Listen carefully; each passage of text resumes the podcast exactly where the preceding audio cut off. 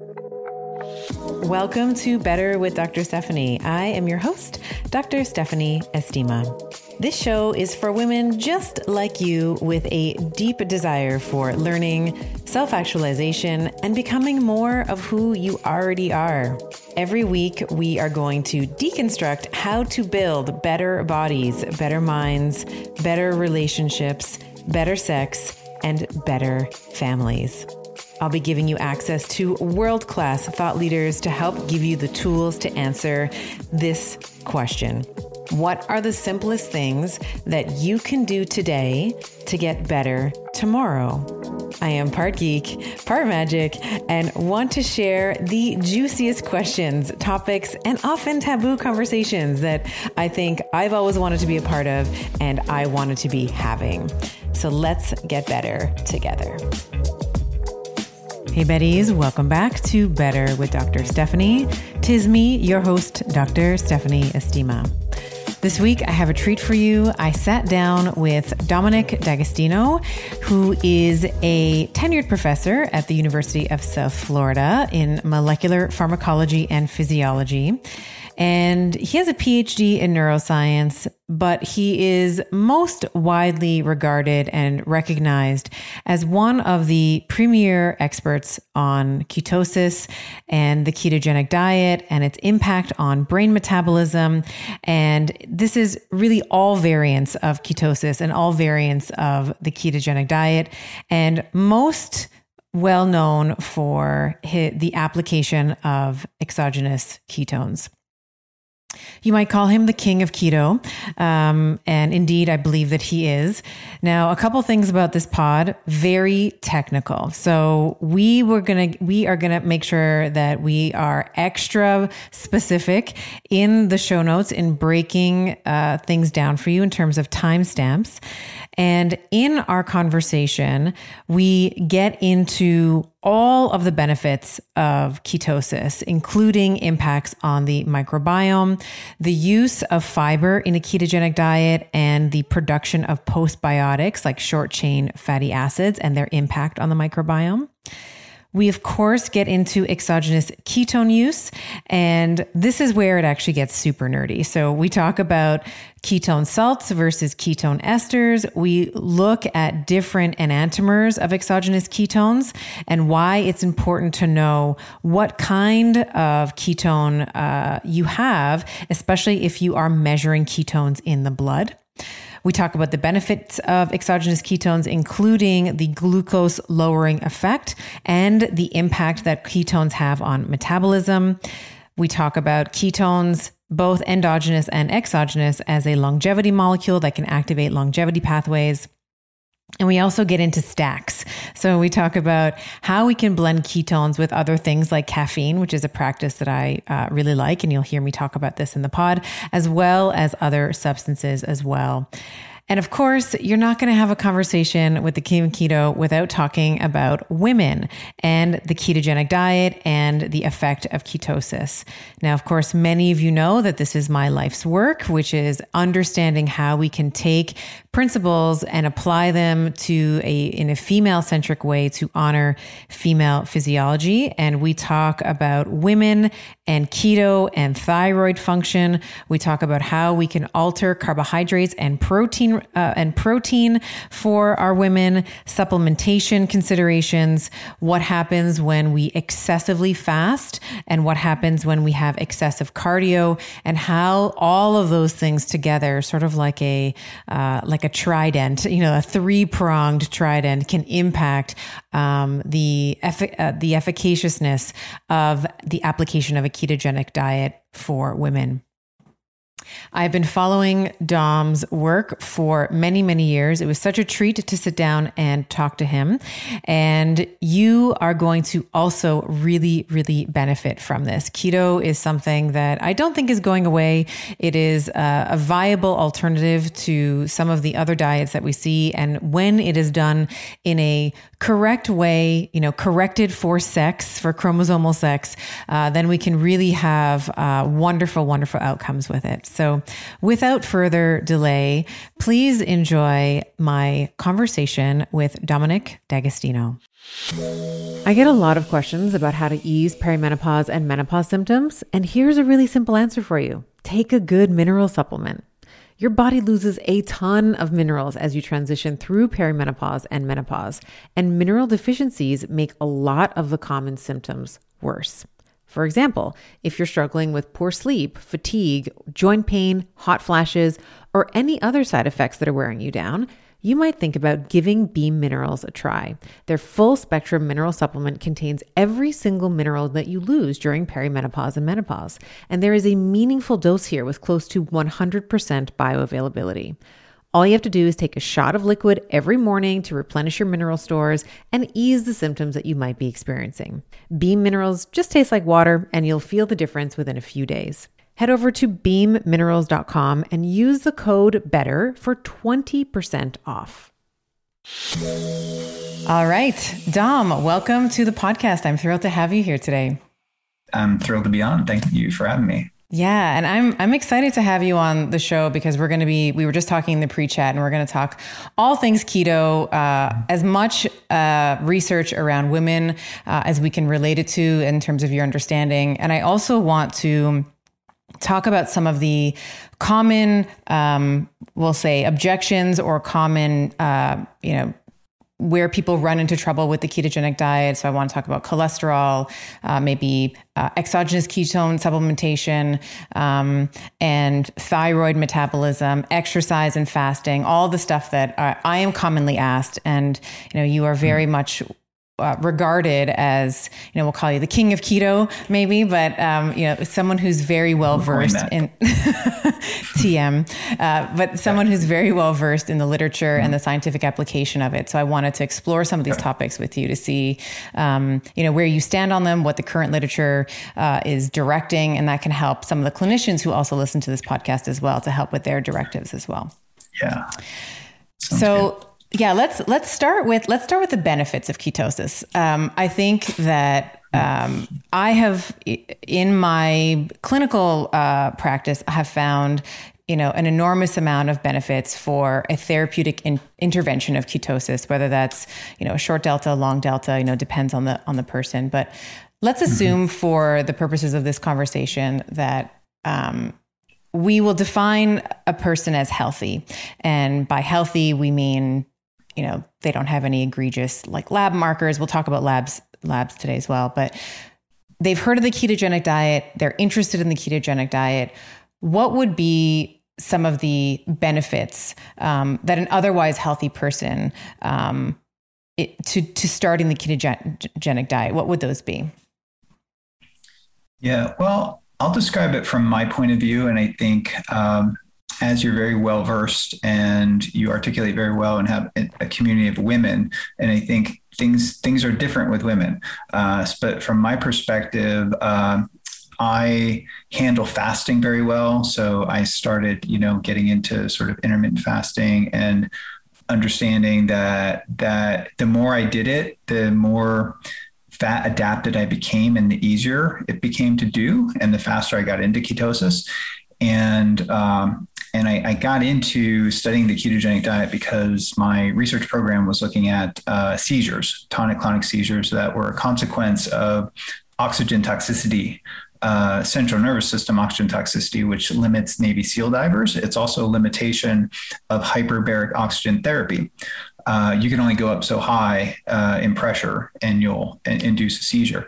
So we were investigating the mechanisms of that. And I wanted to fully understand mechanistically, you know, why it was working, but I wanted to do it myself. in addition to that, and I, I kind of I did the uh, the medical ketogenic diet, which is very high in fat, moderate in protein, and the experience, the benefits that I experienced. It was very hard to you know implement and sustain on a daily basis and that's another question we could talk about cyclic ketogenic diet but after about, I did lose strength in the gym, but after about two months, maybe three months, I started to, my, my strength, uh, got back to stable and I started to increase strength as I started adjusting my protein.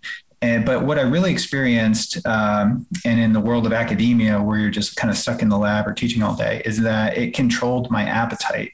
Uh, unlike anything I had ever experienced because I had like a ravenous appetite, and uh, it was able to uh, two things. Mostly, the benefits were it it uh, it prevented my appetite from controlling me.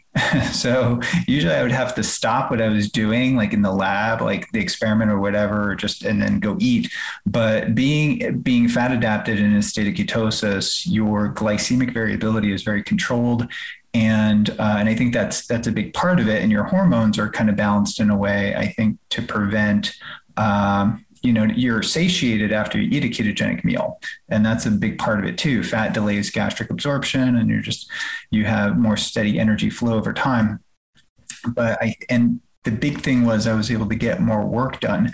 So I gradually sort of transitioned in 2008, I believe, to eating this way. And I kind of stuck with it. And then the medical community published on the modified ketogenic diet or the modified Atkins diet. And that was Eric Kossoff at Johns Hopkins. And I was really, my my only knowledge of the ketogenic diet was through the epilepsy literature and it was shown that people on a modified ketogenic diet, which was much higher in protein. It went from like 10% to like 20 or 30%. And it was also called modified Atkins.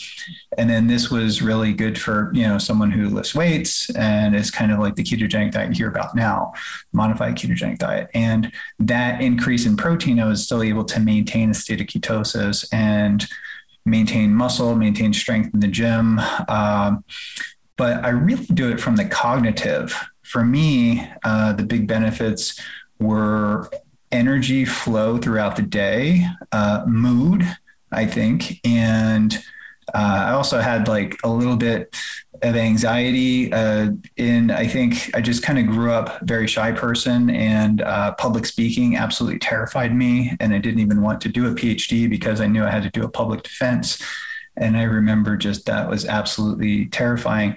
Uh, and so I think uh, I think it really helped from an anxiety and mood and and allowed me to be uh, allowed me to leverage my potential a little bit better just through being able to work harder, sustain longer, uh, cognitive efforts over time, get more publications, get more work done, you know, things like that. So um, I think that's maybe the benefits that may appeal to some of the people, you know, that that do it from your side. But there are side effects too that you have to sort of manage along the way.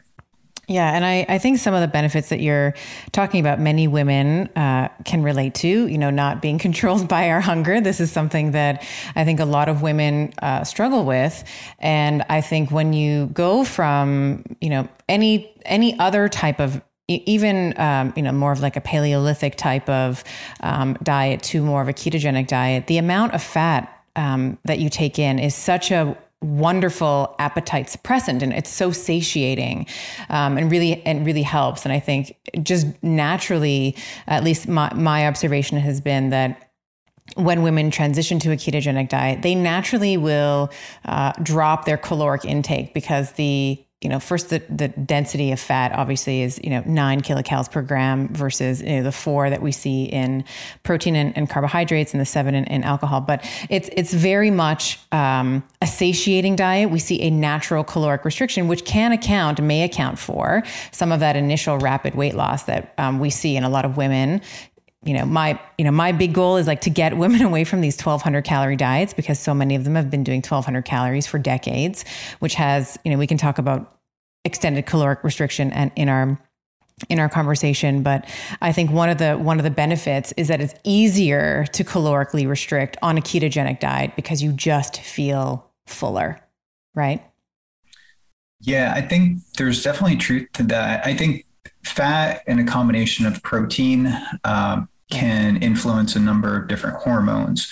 Um, and for, for most people, uh, one thing about the ketogenic diet, for some people, uh, it has to do with their relationship with food. And I think uh, when I started with the ketogenic diet and I was measuring it out and wanted to be eucaloric, the amount of food that was on my plate was not very not very big. Yeah, I mean, because the caloric density is so high. Right. So you know, you know, and, and when ketogenic food companies came out and were sending you prepackaged ketogenic foods, I know Quest Nutrition did this for a while. And it was like, I was looking at the amount of food I would eat like four or five, you know, meals or whatever to, for, for my caloric intake. And it was just such a small amount of food. Mm-hmm. Uh, and you have to get used to that and your stomach sort of like shrinks over time. And I think that that plays into you know your meal too as you stretch your stomach with more food and you're not the the volume of food that you consume plays a role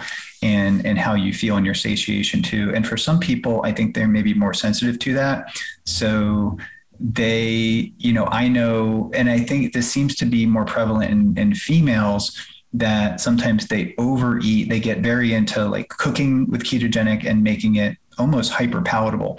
I always say like the ketogenic diet is good for weight loss because it's hyper satiating and hypo palatable in a way because it's not. uh, although you can cook meals and make fat bombs and uh, things, and my I think my sister did this too, and she actually like gained weight on the ketogenic diet a little bit. As I've communicated with a number probably only women that have communicated with me, a subset of them that have gained weight on the ketogenic diet. I think because um, it's easy. I mean, I could sit down with a bag of cashews and do a lot of damage as sort of caloric intake. So, uh, but if I'm eating, you know, just fish, meat, vegetables. Uh, the, my keto, version of the ketogenic diet now is quite high in fiber, and I think that plays a big role. Uh, I'm not necessarily a carnivore advocate. I think the carnivore diet is great for some people. I think it could. It's it can sustain life, but uh, you can survive just off eating meat as you can survive off being a, a, complete a vegan diet. But I don't think it's optimal. I think the optimal diet is an omnivorous diet, you know, higher in protein, higher in fat than sort of the standard American diet with uh, a liberal amounts of, of fiber. So I've sort of gravitated to that over the years, and uh, and I have blood work to show, at least in my case, that that produces favorable changes in biomarkers of cardiometabolic health. So let's let's touch on the let's touch on the biomarkers. And my other question to you, as you were talking, I was curious about how the composition of your ketogenic diet. So the sort of classic four. Did you start off more of like the classic four to one? Um, uh, you know macronutrient split with keto and then you've maybe moved to increasing your carbohydrates over time what how has your um, application of the diet changed? I did. I started with like the truly classic uh, 4 to 1 ketogenic diet. The book was written by John Freeman and Eric Kossoff from Johns Hopkins. And uh, it was tough. I mean, it was like I had like an egg yolk omelet and with butter. And that was kind of like breakfast. And then fat was just tons of olive oil and steak with like butter. Uh, but I was actually getting a lot of my calories from a product called Keto Cal. And that was like a four to one ratio, is basically just like drinking fat. And uh, at the time, we didn't really know a lot about hydrogenated fats. So it was essentially like casein and hydrogenated fats and like a little bit of sweetener and it was not they've changed their formula now. That's like you know hydrogenated fats are almost like outlawed in most countries. Uh, so that i had a bit of a sharp i almost felt like i was lightly sedated. Like once i got into a state of ketosis like a little bit drunk a little bit like just i was very calm and i think it made me from being uh, a little bit type A, sort of hyper anxious to just very calm and almost overly relaxed. Uh, but at the same time, it was very productive. Uh, and then I, I started losing some strength. Um, at the time, I was, I was, quite bigger at the time, but I was losing some strength. So I probably had some weight to lose, um, but I was losing some muscle.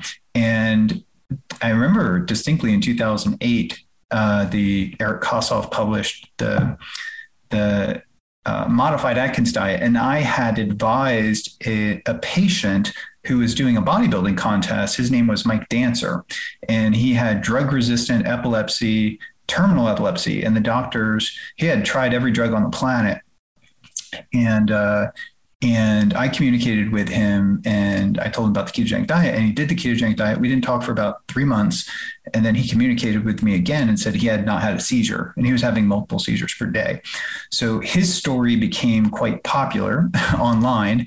And uh, I think bodybuilding.com like featured him in one of the articles and he was like, you know, in, in the newspapers and things like that. And uh, and he actually uh, he was, I incorporated him his story in my TEDx talk.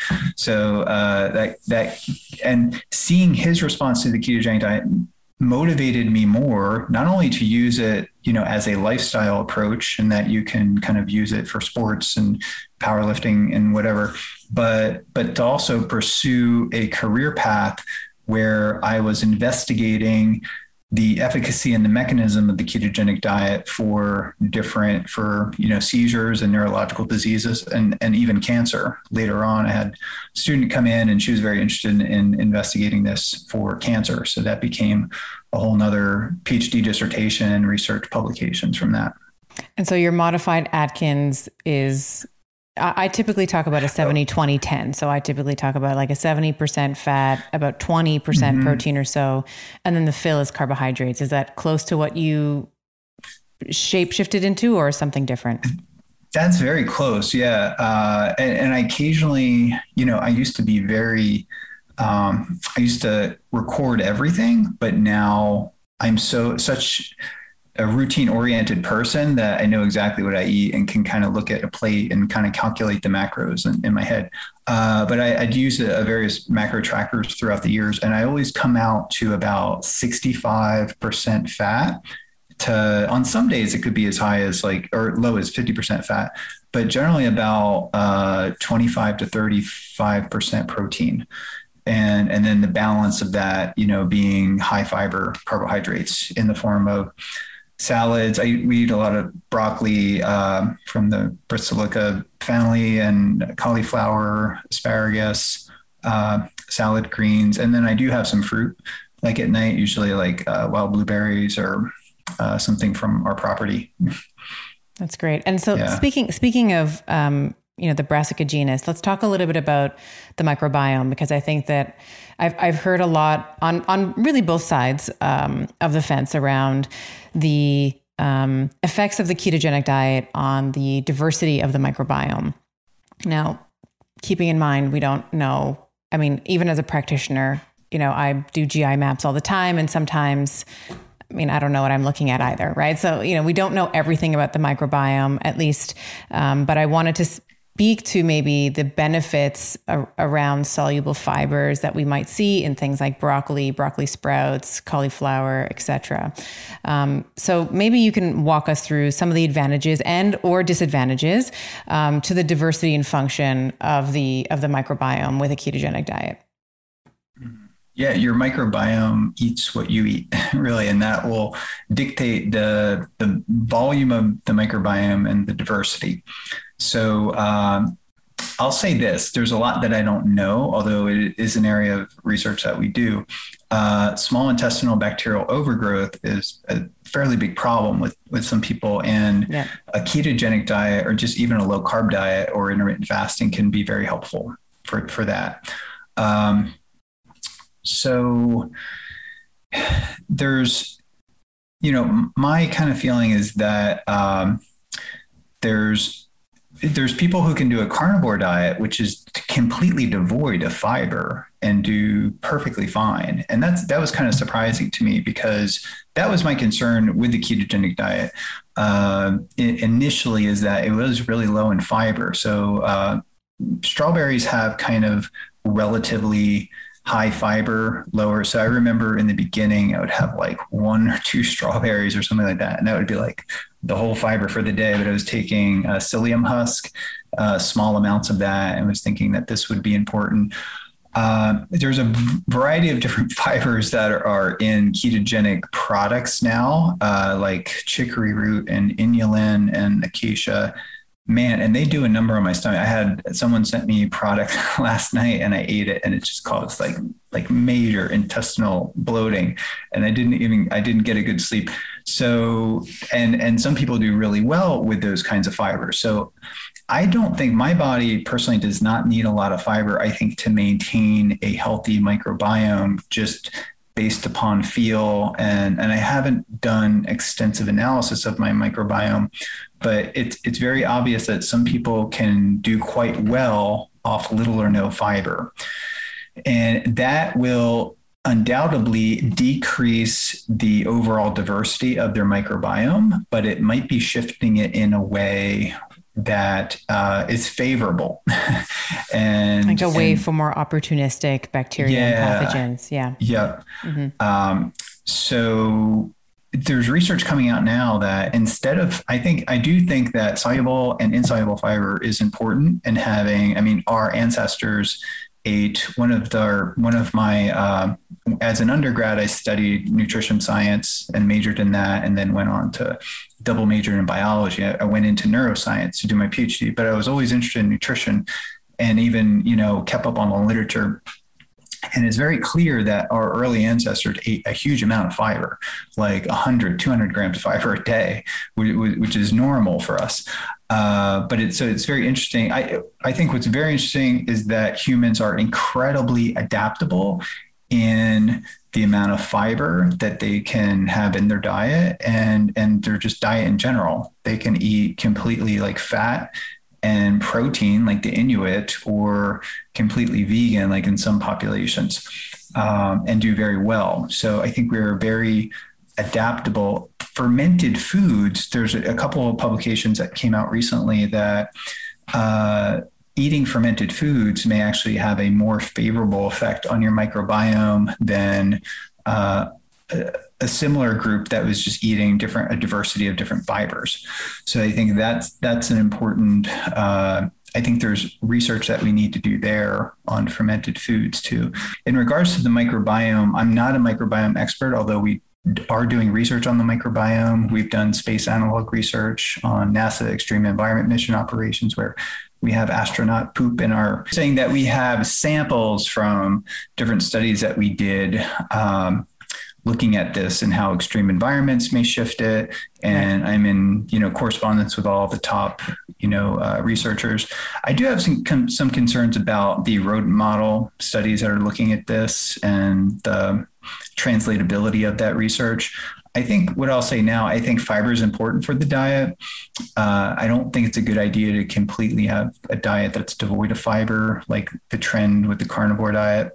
And I, I think I'm becoming increasingly interested in the benefits of fermented food mm-hmm. incorporated into the diet. So I think uh, there's some favorable shifts in the microbiome from fermented food. Yeah, that's interesting because I, I, we were talking in the pre-chat, and I was, I was telling you about a, a lot of times it's my auto, it's my Hashimoto's thyroiditis, uh, my Hashi women, um, where mm. we might have a therapeutic intervention of a carnivore diet for for a short delta. Like it's not years and years. It might be three months, it might be six months. Um, and we see measurable improvements in, for example, hyperintestinal, you know, in, in terms of the permeability of the gut. Um, and we will see, um, uh, you know, their uh, thyroid, like their anti, the auto antibodies uh, reduce once we redo their thyroid panel again. And so it's interesting. I think carnivore uh, is very interesting as a therapeutic intervention. And of course, there's a lot of case studies, anecdotal. Um, uh, case studies where women are reporting I did carnivore and my Hashimoto's went into remission or my MS or my name the autoimmune disorder here, you know, went into remission. So I think it's an interesting um, um, construct as a as an intervention, but with a temporary with a with an with an expiry date on it. And I tend to agree yeah. with you with the the fiber over the long term. I think is important. But if we have you know, gut dysbiosis. We have opportunistic pathogens that have overtaken the diversity uh, in the microbiome, or um, you know, we don't have. Um, I mean, those things need to be corrected for before you're eating any, because then anything you eat is now, if you have that increased um, intestinal permeability, then you're going to be getting all of these bits of food and viruses and blah blah blah going through. Uh, Absolutely. From the lumen, from the from the you know the gut into the bloodstream and, and running amok there. So mm-hmm. yeah, um, yeah. So you compromise the tight junctions. And if you're eating a lot of vegetables too, it does kind of set you up for uh, being infected with different pathogens because um, you're more likely to get sort of uh, E. coli and other other pathogens in, in, vegetables if you're eating a lot of salads relative to meat. Um, so that's you know an important consideration, especially if you're traveling abroad and your microbiome, your gut is hit with bugs that it's normally not you know used to experiencing, which I have experienced in seven, several occasions where we've traveled to Philippines or Cambodia or Thailand or uh, Borneo, where, where a couple times I got the um, you know travelers you know scenario where your your gut is really hit with bugs that it's not familiar with probably or maybe it might have been uh, bacterial or viral uh, gastroenteritis and I uh, did blood work immediately when coming home and my HSCRP, which is something that I measure quite often, it's usually uh, 0.1 or 0.2 or sometimes not even non-detectable, was literally like off the charts. And in the last maybe seven, eight years, we've traveled, and it happened twice kind of on my way home. And I was almost excited to do blood work to see what was going on in my body. And the thing that just was screaming off the charts was my immune system was like hyper hyper activated like c-reactive protein i didn't even know it could get that high in me because i'd measured it so many times and i rarely rarely get sick so, uh, and that's that's a really good indication that as soon as you compromise the integrity of the intestinal mucosa and those tight junctions uh, loosen up and allow things to enter circulation, you know, you get systemic inflammation, you get, you know, the chills, and that leads to neuroinflammation. It's not great for your brain and stuff too. So, mm-hmm. something to consider. Yeah. So let's talk about measuring ketones. One of the things that I um, I've heard you say before, which I think is a very astute observation, uh, is that the ketogenic diet is one of, is the only diet that has a biomarker associated with it, mm-hmm. which is the production of of ketone bodies or or the presence of ketone bodies. Is there a preference that you have in terms of how you measure um, ketone body production? So there's several different ways. There's blood, there's breath, uh, mm-hmm. uh, there's urine, um, and are there any uh, and, and, maybe there's ones that I don't, I haven't mentioned, but are there any, are there any advantages of any, of any of these methods over, over the other? And which ones do you prefer? Yeah, it depends on, uh, you know, why you're using the ketogenic diet, I think, and what your budget is too. Um, yeah the, the, urine strips get like a fairly bad rep, but I think they're actually they give you a semi-quantitative uh, indication whether you're in ketosis or not. So, uh, and there's people within the world of neurology and epilepsy that still use this in kids, and and it, they they you know they use it quite well in managing and titrating the ketogenic diet from that scenario. So, uh, if you're on a limited budget, I think urine, the keto sticks are quite uh, informative to tell you if you're in ketosis or not. And once you have confirmed that you're in a state of ketosis and you want to get more insight into uh, adjusting your diet and maintaining a state of ketosis, or maybe you're testing a ketone supplement or different versions of the ketogenic diet, then a blood ketone meter can be useful. And Abbott Lab, they make the Precision Xtra, and I also use the Keto Mojo, and I have a few other devices that I'm tinkering around with, which seem to be pretty good actually. Uh, uh, I won't mention them yet because I'm still testing them. But another uh, method for testing that I that I actually prefer now is, um, especially because I think it's it's very good for being a highly correlative to fat oxidation is breath ketones. And Readout Health makes an FDA approved device called the, the Biosense meter.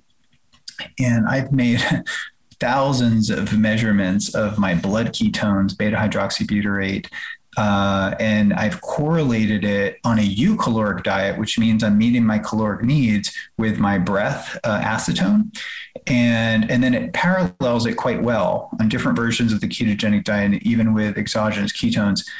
And then I noticed that if I had any degree of calorie restriction or I fasted, and particularly if I was active, your body is using beta hydroxybutyrate as a fuel whereas the fat burning process becomes elevated and would detect you know, my acetone levels as increasingly getting higher, which made sense because I was in a higher state of ketosis. But uh, if your tissues are hungry, then you're facilitating disposal of beta hydroxybutyrate into in the tissues. It's using it as energy.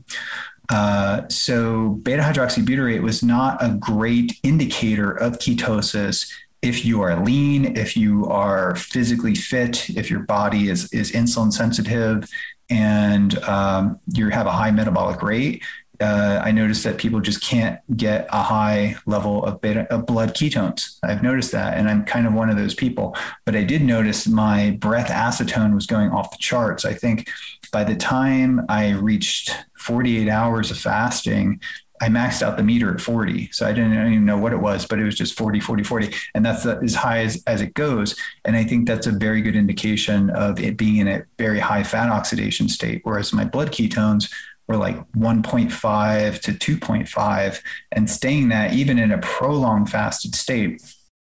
Uh, but sometimes, you know, when I'm fasting, I could have a ketone level of like 1.2 and my, my breath ketones will be really high and they're measured in ACEs, ACEs. So I think if someone, I think the breath ketone device has many advantages for people who are into intermittent fasting and who want to track their fat oxidation. And you don't have to buy strips and you can puff into it, you know, hundreds if not thousands of times and you don't have to tinker with sticking your finger or buying strips.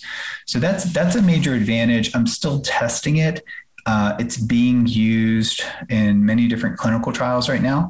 So um, I was a little skeptical in the beginning, but it took me about a year or so and a couple broken devices and things that. But now the device is, is very accurate. And I think it's probably the best indicator of measuring your fat burning, fat oxidation effect. So I would, I'd recommend it for people for that. That's and I, I, agree with you. It's it's it's less painful too, right? So you can also yeah. like for the kids, right? You can also get them to just breathe yeah. into it. It's not you're all in and if you especially if you want to take several measurements a day, you know, you at some point you're yeah. just you're like squeezing your the blood out of your fingers. Um, I would, and maybe you've already answered this. Um, we've all like we've all I've I've given several like glucose tolerance tests for patients. So we give them like a like a disgusting drink that they have to, or we, we or we look at like postprandial glucose if they're wearing a CGM. Yeah. yeah like the glucola mm-hmm. example yeah. is like 75 grams of glucose. And is there is there an equivalent to a glucose tolerance test where we might have a ketone tolerance test? Yeah, yeah, that's a good question.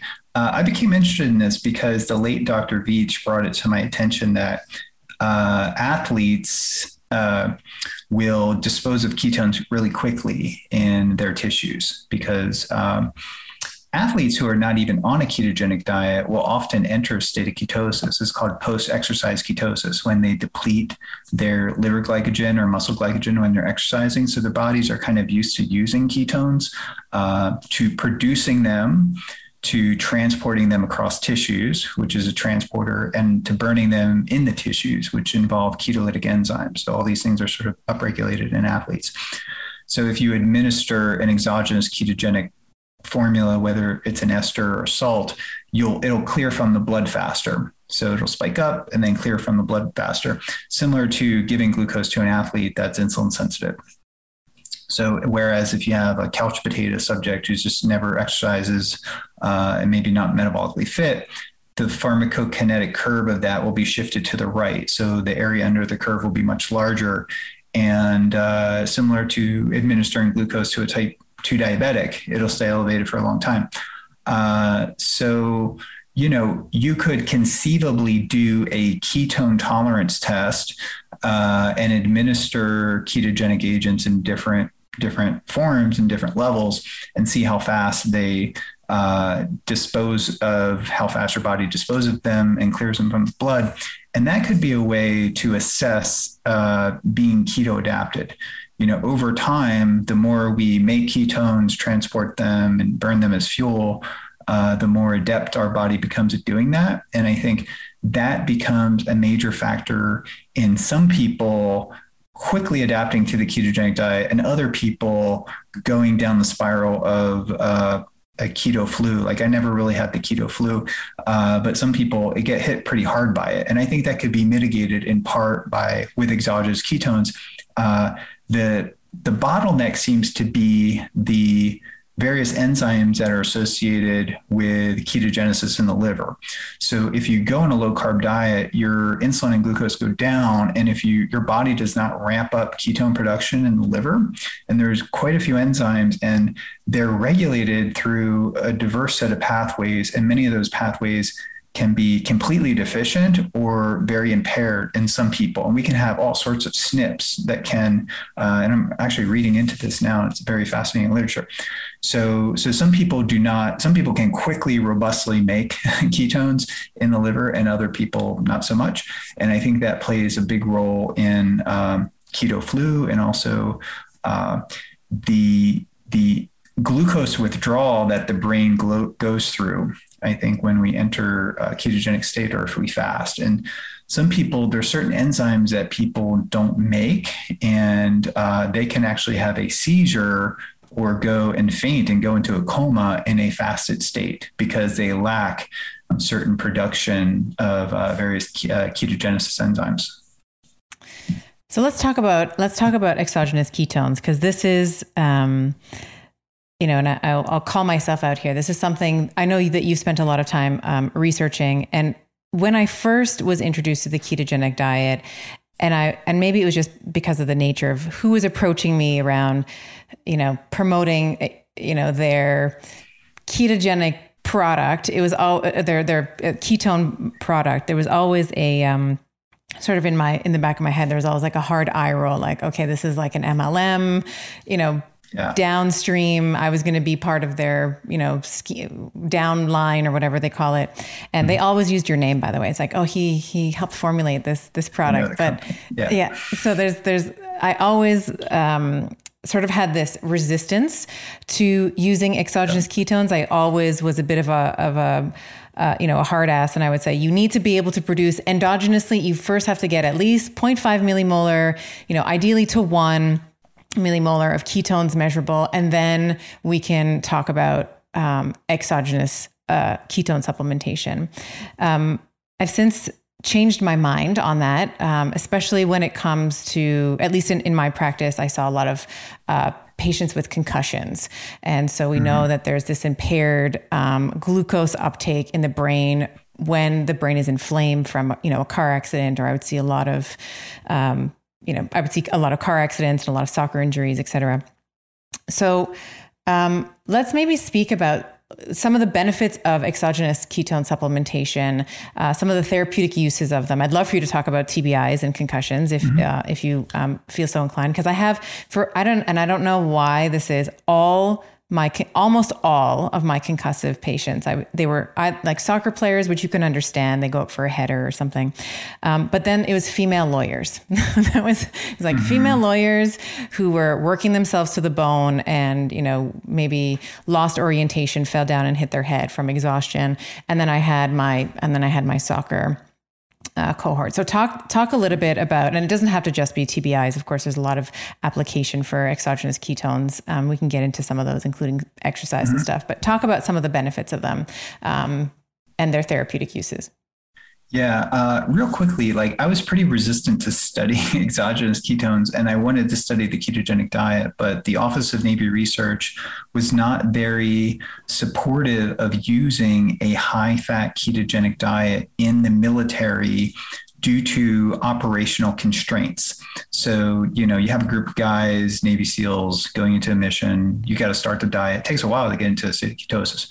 So, and adapt they, to it. The adaptability and, is also yeah. and adapt to it. Yeah. yeah. So, you know, the the question was presented to me that, well, we're not really willing to fund that, but if you could develop test and and show a ketogenic diet in a pill, then you know, and that that got me on you know looking into this.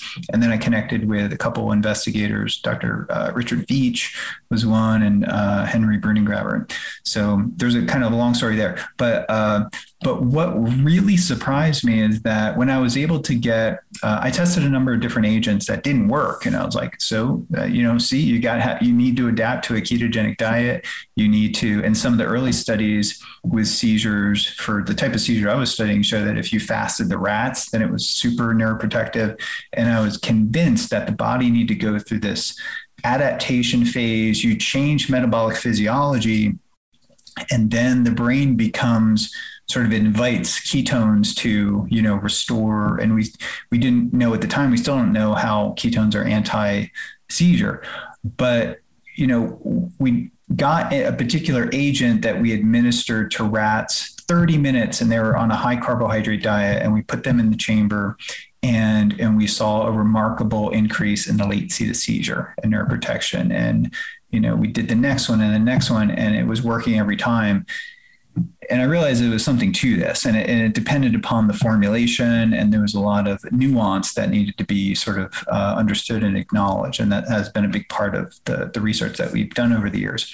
So there's no doubt in my mind that exogenous ketones, uh, it doesn't have to be one or the other. So the way I kind of when I present to at the American Epilepsy Society or the NIH at a recent workshop, uh, there are people that are unwilling or unable to do the ketogenic diet for therapeutic purposes or maybe even as a lifestyle. Uh, and in that case, exogenous ketones could be a good option for that for that. But i think i kind of pitch it as a way to further augment the therapeutic efficacy of the ketogenic diet when it comes to neurological diseases you know cognitive function even lowering blood glucose inflammation anti-catabolic effects um, mood. Uh, i was talking with uh, I was talking with uh, an organization last night on bipolar, and their son has bipolar and was put on a ketogenic diet, and it was the only thing that worked for them. But it was hard for him to stay on the ketogenic diet. And then they uh, they acquired exogenous ketones and gave it to him, and it worked remarkably well. And this is pretty very interesting to hear because uh, uh, my wife, as you may know, uh, Csilla, she, when we were gavaging the animals for another study and giving them exogenous ketones, she noticed that they were just easier to handle. They become, their fear response was attenuated. So we ended up doing a series of studies showing that exogenous ketones lower anxiety and actually decrease fear response and actually have a favorable behavioral effect in the animals. Uh, so, and you reported that yourself as well. You said that you used to yeah. be very anxious and not wanted to defend your thesis, and you sort of felt hmm. much yeah. calmer. Yeah. So we can see that at least yep. in an N of one in humans as well. Yeah. You know, I think it's important to to acknowledge though that when you fast or when you do a ketogenic diet, uh, actually when you do a ketogenic diet and some people it could increase seizures initially. So there's this like period that you go through because it's a stress to the body. Right. your body it'll augment the sympathetic nervous system cortisol will go up uh, glucagon goes up insulin goes down. So it's a stress response. So uh, that's why the initiation of the ketogenic diet for epilepsy really needs to be done by a team. And i think more so for like if we're going to use it for bipolar or different psychiatric uh, diseases. We need to really have a team of people treating the person. But once we go through that adaptation, and actually that's where exogenous ketones can come into play. Uh, I always thought there's something called status epilepticus where uh, patients could be in a continuous seizure for a period of time and you can't really feed them a diet. But in that case, uh, tube feeding exogenous ketones or giving them intravenously uh, could be very important in that in that scenario but there are many different benefits that were unexpected in our in sort of our research efforts over the years where we were hyper focused on seizures but we acknowledge and we know now, even in the seizure world, that it's preventing seizures because it's making the brain work better. So you're giving an alternative energy substrate, you're uh, increasing the levels of GABA relative to glutamate. And we know GABA is sort of a brain stabilizing, neuroprotective, calming hormone, whereas many neurodegenerative diseases are pathophysiologically linked to excess glutamate, which causes an increase in, you know, uh, excitotoxicity, right? So, um, you know, it, and it's kind of interesting. We make GABA from glutamate through an enzyme called glutamic acid decarboxylase. So there's two enzymes, GAD 65 and 67, and they are increased with the ketogenic diet. And they're also increased independent of the ketogenic diet, but with exogenous ketones. and we've published that in a model of Angelman syndrome, which we've shown in an animal model of Angelman syndrome is very responsive. And then we moved that to a clinical trial, which is ongoing now. It might be finished up, and we should be publishing that pretty soon. So a lot of interesting, I think mechanistically, the ketogenic diet works and it's it's multifaceted and it works in a variety of different ways which seem to be working synergistically and many of those ways are independent of any known anti-epileptic drug or any other drug that we know of. And i think that's why it works when drugs fail. So uh, in many and when kids it's not it's still not the first line of therapy. So kids have to fail not only one anti seizure drug, but multiple anti seizure drugs have to fail before they put their hands up and say, and then put the kid on the ketogenic diet. And in that case, when all drugs fail, two thirds of the patients who are put on a ketogenic diet respond favorably, and a subset of them are cured, which means they are hyper responders and they never get seizures again.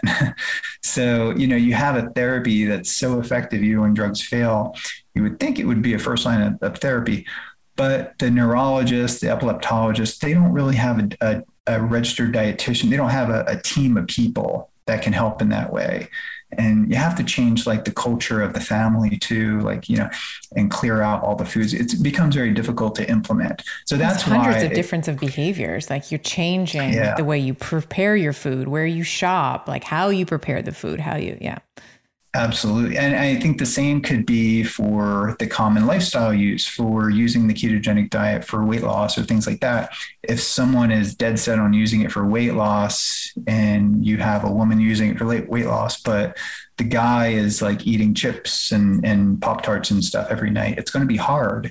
You know, I right. know even I am, I'm pretty disciplined. And, and if I, I have like trigger foods at home, even like a bowl of fruit, uh, or, or, you know, it, it, becomes difficult for me, and I, have pretty good discipline to to sustain, you know, a ketogenic diet. It, you have to clear, you have to purge the house of of foods, and I yeah. think. Uh, but at the same time, I eat like a small amount of dark chocolate every night. I, I think if you restrict too much, then you become um, it can trigger behaviors that can be counterproductive. So I think it's good to let yourself, you know, have a small amount. But for things like dark chocolate, it's almost like, you know, you eat a lot, you eat a small piece of it, and that that's enough. You know what I mean? It's like oh, you can't uh, have a whole bar of dark chocolate, especially if it's yeah. eighty-five or ninety percent. Yeah, you know, you, you, it's almost like you don't want to. Yeah, so. yeah, you can't, you can't. And it's it's interesting that you say that because uh, in my family, and this is, you know, hopefully child services is not going to be called, but you know, my in my family, it was they gave us wine when we were little, mm-hmm. and you know, my children have, you know, they're ten and eight and they they're like what do you you know i don't have wine that often but when you know maybe it's thanksgiving or it's christmas or something i'll have a glass. And what is that mommy? And it's like well try it. So that it's not this you know to your point around not overly restricting um, what i saw growing up was when you know, teenagers, you were of age and you could start getting access to alcohol, they just went bat they just went crazy. Yeah. They went crazy. and it wasn't that big of a draw for me because I was like, well, I've had this with my grandparents for, t- you know, for 10 years. Like, who cares? Yeah. Well, I, well, just on that theme, like for me, red wine or it's kind of self-limiting because I have a glass and once I feel it, that's when I stop. But if I drink more, then I get sleepy and tired. So it's not, it's like not that I would not want to drink more of that. And, uh, you know, I, I mean, everybody's uh, kind of different. I mean, for some people, it may trigger the more you feel it, the more you want to drink it. But uh, yeah, but but yeah, you have to. Um, it's almost like being addicted to alcohol. You know, we are addicted to sugar in some ways. It's a little bit different response, but there's a lot of overlap on the brain chemistry that's affected with addictive, you know, personalities and I think you need to strategize if you want to implement a, a ketogenic diet or just a low carb diet.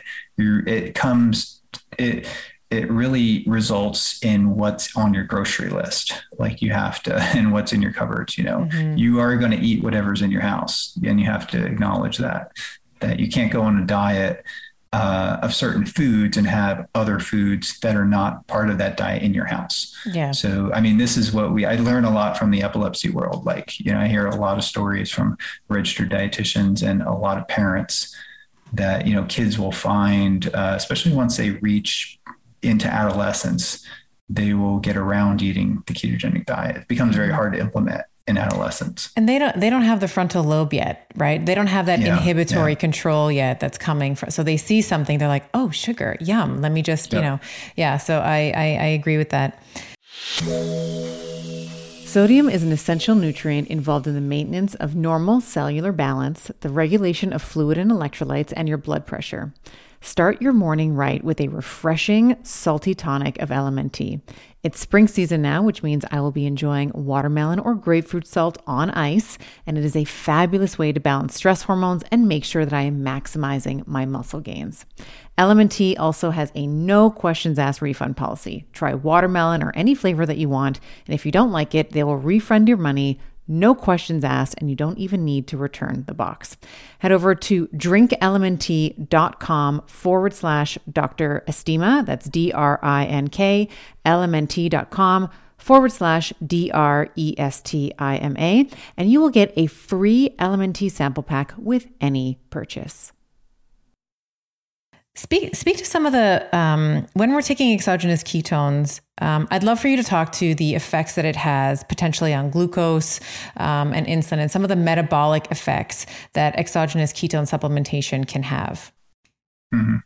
Yeah, it's uh, one of the things that we saw in our pharmacokinetic studies where we administer the exogenous ketones and then we measure ketones, um, you know, blood ketones, beta hydroxybutyrate, acetoacetate, and acetone and, and, and glucose over time, is that we consistently saw a decrease in blood glucose to the point where it was very profound, like more than you would get from like metformin or something like that.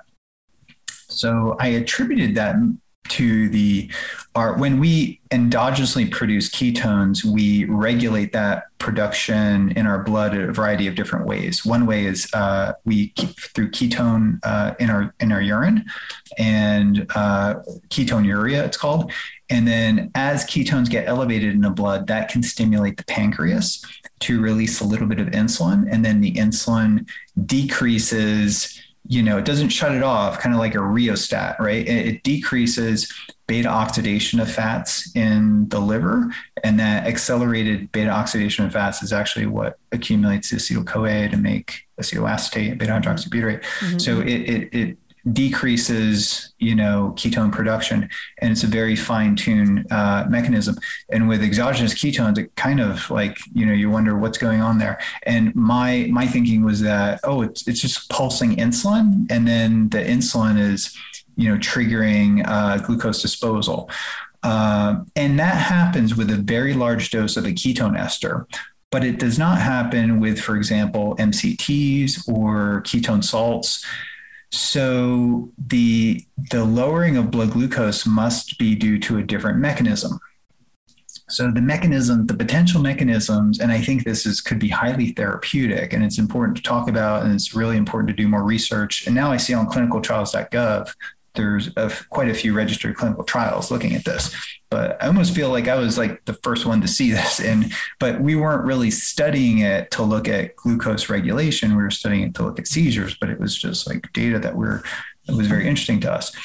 Uh, and i've measured my insulin in response to high doses of ketone ester and I, I do see it go up but only when you get past about 2 to 2.5 millimeter millimolar delta so I have, and that's a pretty large, that's almost hard to do with a ketone salt, but you can do it with a ketone ester.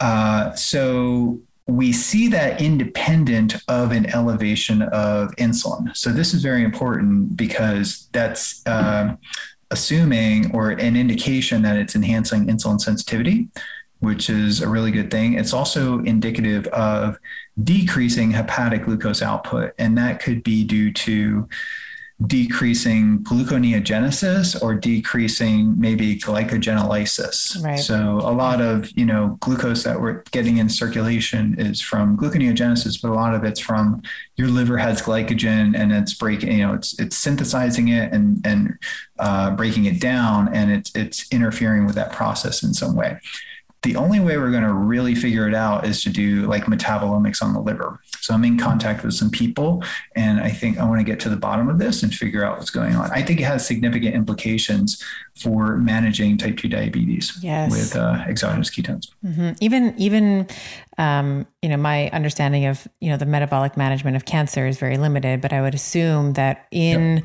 uh, cancers that are feeding off of glucose, at least initially, um, if we're able to attenuate the amount of glucose that's available, then you're able to disrupt their energy source as well. Uh, I didn't know we were going to, you know, you want to go down the cancer road, but that, I mean, I could talk about that for a while, but that actually is why I became so interested in this idea of being able to lower blood glucose without increasing insulin and uh, and the ability to do that and creating an engineered metabolic therapy that could change different metabolites and actually put the body into a state where you're uh, restricting fuel sources to the cancer and creating a hormonal uh, scenario where you have insulin suppression, elevated ketones, uh, limited amount of glucose, and in some cases, certain amino acids, and you are suppressing, you know, the mTOR pathway and IGF-1 and other things that could marginalize, you know, the growth of, of cancer. Um, so I think I, I, view exogenous ketones as a tool to achieve what's called a low glucose ketone index, which is the measurement of glucose over ketones in the millimolar concentration. Mm-hmm. And if you are, for example, if, if I fast for 72 hours, I can get my ketones to about three, you know, and my glucose gets down to about three. So that's a glucose ketone index of one. And uh, you can achieve that on a high carbohydrate diet within 30 minutes with an exogenous ketone ester, you know, and is that the same state? No, but you are rapidly producing a physiological state that I think over time, if that's sustained over time, uh, will have favorable effects on the metabolic management of cancer for certain mm-hmm. cancers, for sure. And, and will have an anti seizure effect. You mentioned um, esters and salts. Um, mm-hmm. Maybe let's talk. Let's talk about the difference between them. Um, what an exogenous ketone is in the form of ketone salts, and then I'd love to talk about some of the different um, uh, forms of salts, and then we can talk about esters as well. Yeah, uh, the first agents that we tested were ketone esters, and they're syn- synthesized from a variety of sources. What we found in our studies early on was that a ketone ester that, when ingested, elevated both beta hydroxybutyrate and acetoacetate in a one to one ratio. That particular ketone ester gave us uh, the highest level of neuroprotection. Whereas when we used a beta hydroxybutyrate monoester, uh, then that did not have that was uh, the first thing that we tested. It didn't have any anti-seizure effects. So I, I thought maybe we are going to throw this idea out the window but i talked to more basic science researchers and they said well the data seems to indicate that you need to elevate acetoacetate and acetone. So then that led me to uh, this ketone ester that elevates acetoacetate and beta hydroxybutyrate. And then that was remarkably effective. And we published a number of publications on that. Um, so then we started, then I had this idea.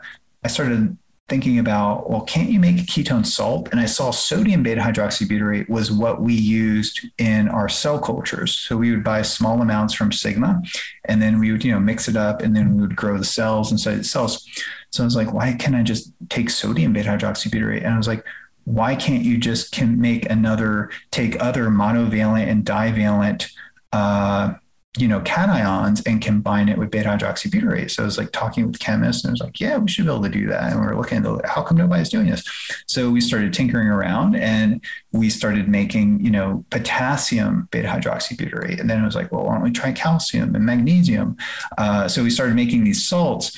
And then that's sort of like the back history of how we created that's all, you know, the whole market of, of ketone salts was sort of this idea of, you know the the fear in the past was that you'll have a sodium overload to get into ketosis you had to take massive amounts of sodium beta hydroxybutyrate and there's you know there's been persistently this fear of salt right uh, well, that's so that another you know along with estrogen and yeah. cholesterol i mean these are the demonized three but yes go on yeah mm-hmm. so my the, the the the first idea I had was like uh, I was looking at sodium and I looked at the studies on sodium because I did have a fear of sodium even at the time.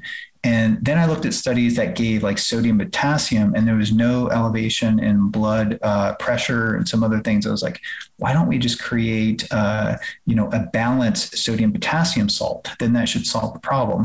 And uh, potassium was a little bit problematic for di- for different reasons, but uh, it could stop your heart if you take too much of it. Uh, that was one reason. But but we started tinkering with like calcium, magnesium, and creating other ketone salts. And long story short, you know, it became a couple you know patents, and uh, companies picked it up. Companies that I did not pick that the university picked as licensing partners. And then, you know, there was a whole market formed and MLM companies and other companies out there selling, selling ketone salts.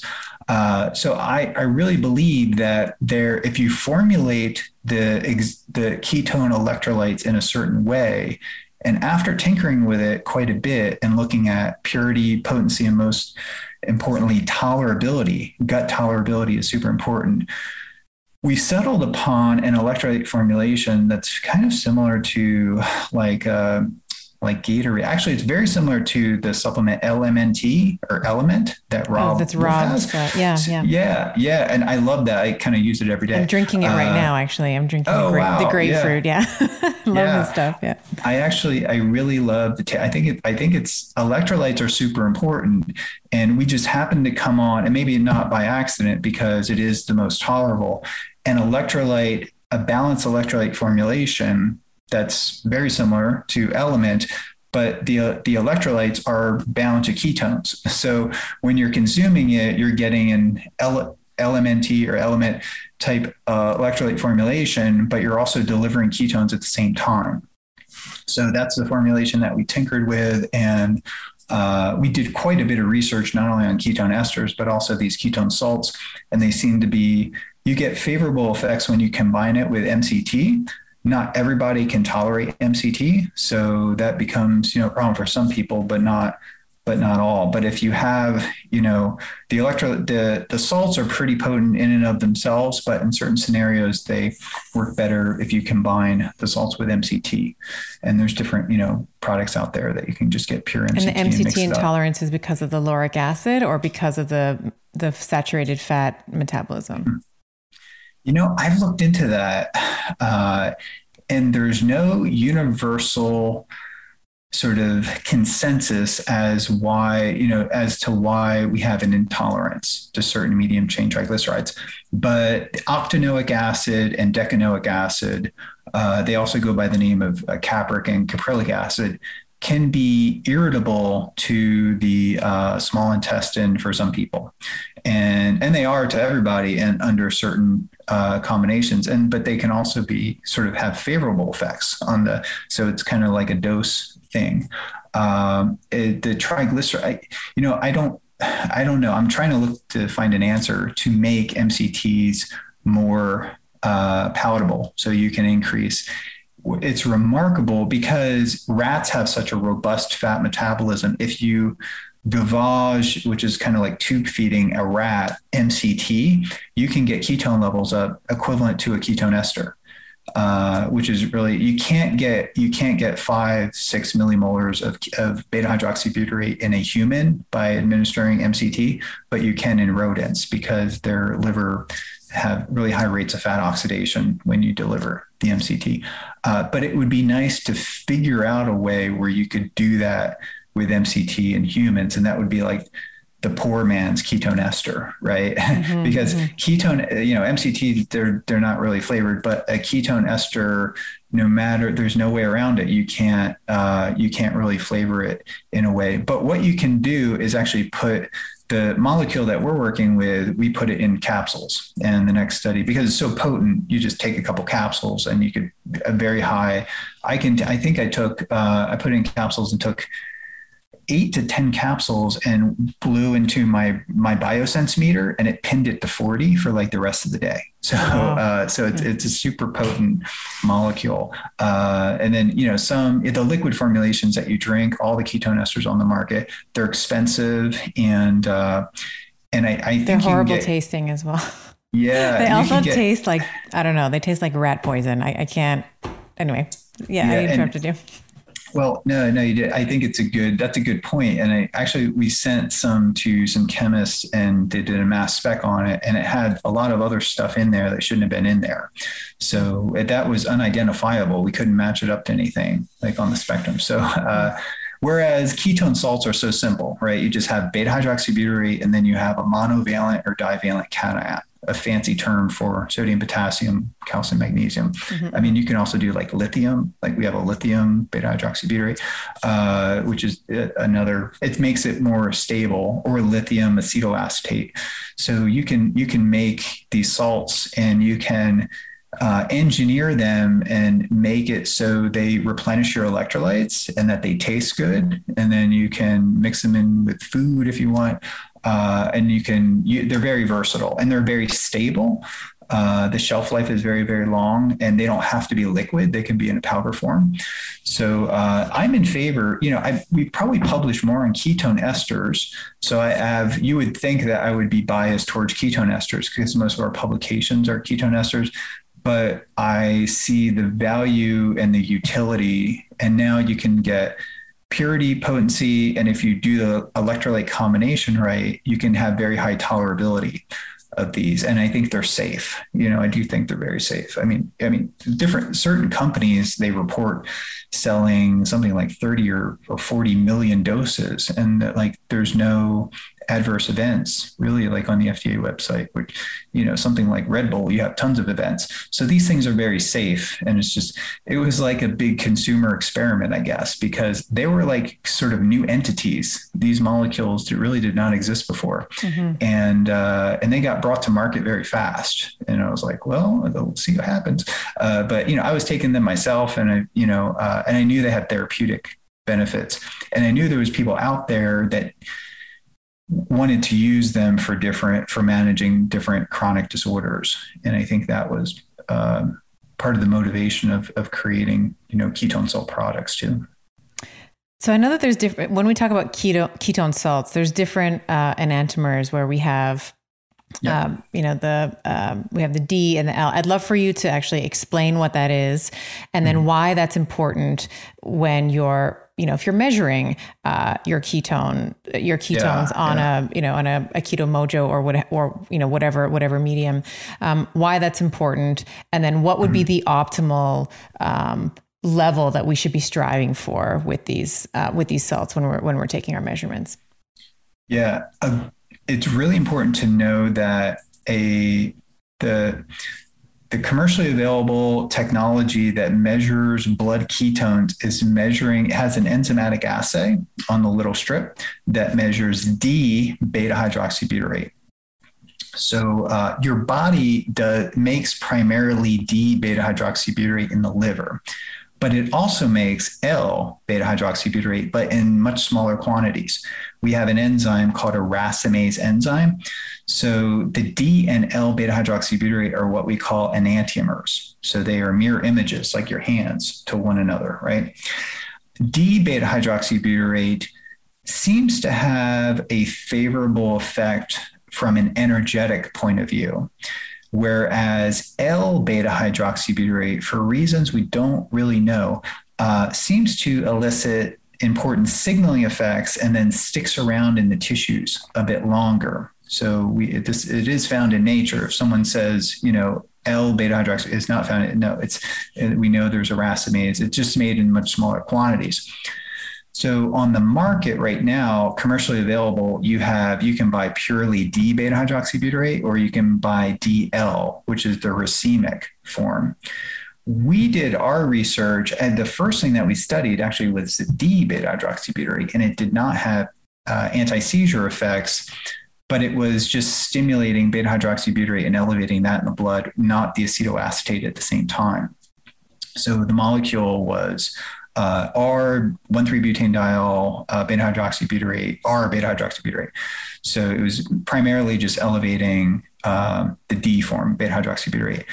So then the next molecule we tested was racemic 1,3-butanediol, which is this dialcohol, and that breaks down to racemic beta hydroxybutyrate and, and also releases the acetoacetate, you know, in, in a one-to-one combination. So when you measure it, uh, if the beta hydroxybutyrate in this case uh, is two millimolar, the total beta hydroxybutyrate in the blood from this particular ketone ester would be four. You know, half of it would be L, half of it would be D. Uh, you know, there's a number of products on the market that claim they are superior because they are purely the D form and it's the natural form. But like I said, we do have we do make small amounts of L. I think the But is that because of the skeletal mu- is that because of the the uptake from the muscle? Why would why would that claim be made? Why why would D be better? Yeah. Uh, so, from a energetic point of view, from uh, a bioenergetic point of view, D beta hydroxybutyrate may have a favorable um, sort of energetic potency by oxidizing Q and stimulating mitochondrial ATP production in a way that sort of generates a higher redox state, uh, a more reduced state to generate more ATP. Uh, whereas, you know, that's for the D beta hydroxybutyrate and acetoacetate is sort of like an oxidized form of the ketone. Uh, so my this was my understanding going into research that, uh, and I think it was biased by you know, I'm not going to name any names or products or anything like that. It was kind of biased by existing patents and an existing research in the field, and uh, which was you know done in in a in a in a way that was pretty good science. But on the other hand, I connected with a researcher who was equally esteemed in the field and was, you know, kind of convinced me that a if you deliver ketones with a one to one ratio of acetoacetate and beta hydroxybutyrate, that would be a balanced redox uh, scenario in the blood, and then that would that could have potentially favor. Whereas if you're just delivering beta hydroxybutyrate in the D form, that creates uh, a shift in the redox that sort of sends your liver off balance in a way, and and so um, it became an interesting discussion and an interesting chain of emails back and forth. Uh, long story short, what we found is that the racemic beta hydroxybutyrate uh, formulations, whether that be salts or esters, seem to be producing favorable effects not only in neuroprotection but also anti-cancer effects. And what we know is that if you consume racemic beta hydroxybutyrate, the D beta hydroxybutyrate gets burnt and uses energy pretty fast. And then the L beta hydroxybutyrate tends to stick around in the blood and the tissues longer. And then that gives the potential for the L beta hydroxybutyrate to confer favorable signaling effects in that particular tissue because it's not being burned as fuel as fast. So, it, you know, there's a beta hydroxybutyrate receptor, there's epigenetic pathways, uh, we published a paper with colleagues in Nature Medicine on the NLRP3 inflammasome, and come to find out that L-beta hydroxybutyrate also suppresses that inflammasome. And when we consume ketone product with D, that gets burned fast in the in the cells, but the L sticks around longer and has a greater suppressive effect, you know, on that inflammatory pathway. So the way I view it is that you have a favorable effect that racemic is optimal because you're delivering you know a molecule that may be favorably energetic at the same time you're delivering a form of beta hydroxybutyrate that has a favorable signaling effect you know in that simply because it sticks around longer and is able to activate a variety of signaling pathways and the body doesn't you know it burns it at a much slower rate. So and then the the majority of research really is uh, done on this and that's um, that sort of influences my decision based upon you know the research that we did. And it seems to have a glucose lowering effect. So the racemic has a greater glucose lowering effect so i, I feel that has greater utility uh, for cancer mm.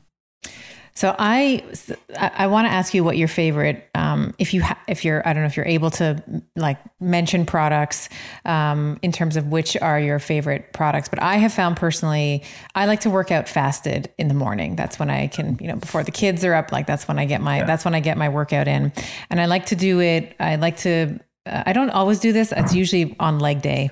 Um, so I'd like to take a shot of espresso and then have some ketones that I start taking before the workout. So maybe 10, 15 minutes.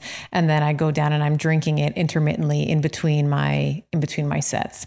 And, um, you know, Csilla and I have, a, have an affinity for Wonder Woman. And I was saying to her, like, when I do that, I feel like yeah. Wonder Woman. Like I could lift the yeah. truck in the final scene in like Wonder Woman, you know, fighting um, Ares. Mm-hmm. Um, so my, I guess I have two questions for you. One is, um, favorite uh, exogenous ketone supplementations uh, if you have products if you can or if you have a you know anywhere that we can kind of go to find out more and the second one is and you were you were kind of uh, alluding to it before when we were talking about mct but are there um, you know are there stacks, you know, for lack of a better word, are there combinations of supplementation with ketones that can augment in a favorable way either performance in the gym or mental performance and focus? Um, so th- those would be my sort of t- my two parter, my two part question for you. Yeah, good question. Uh, yeah, well, I'll tell you what I personally do.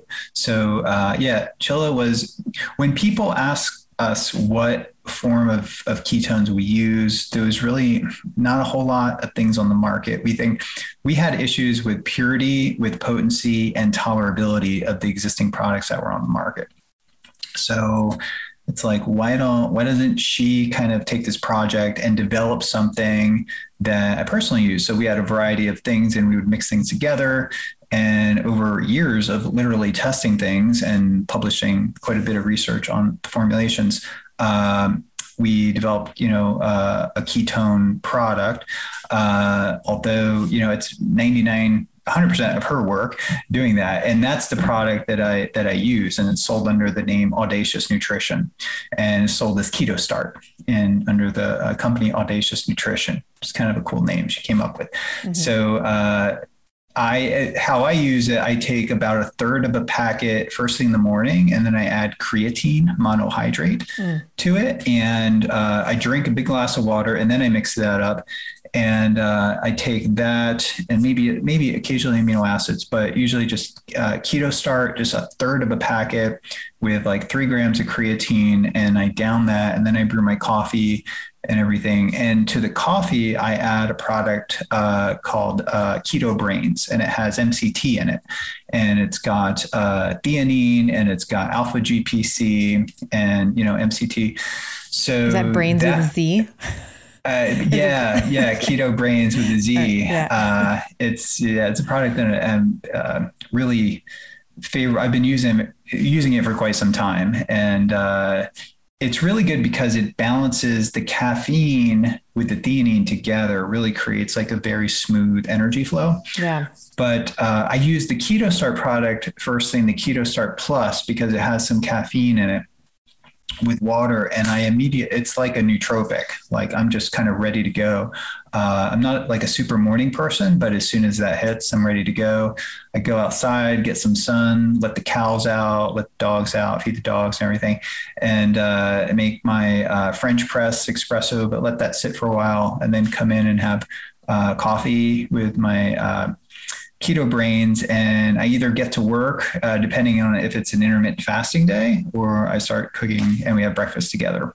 Uh, the only thing, the main thing about intermittent fasting that I don't like is that we do like to eat together twice a day in the morning and then at night. And on the days I intermittent fast and don't eat until the afternoon, I miss that morning togetherness that we have.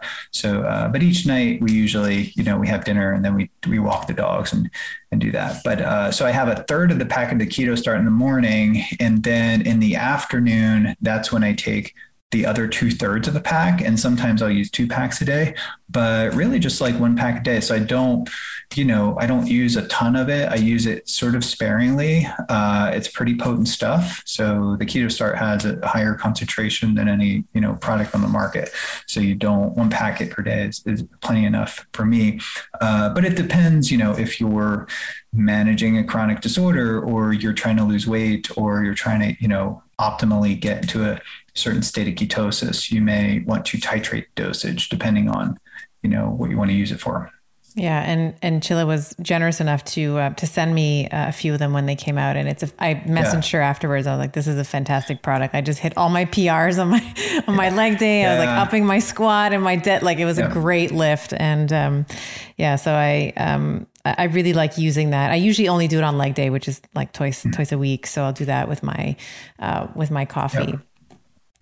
Um, okay, so I there's so many questions that I've prepared. I know that we're not going to have time to get to all of them. I do want to, um, uh, I want to talk to you about cholesterol and exercise and all that, but I, I do want to yeah. just, if we can, uh, in the time that I have with you, um, speak a little bit about the ketogenic diet and women.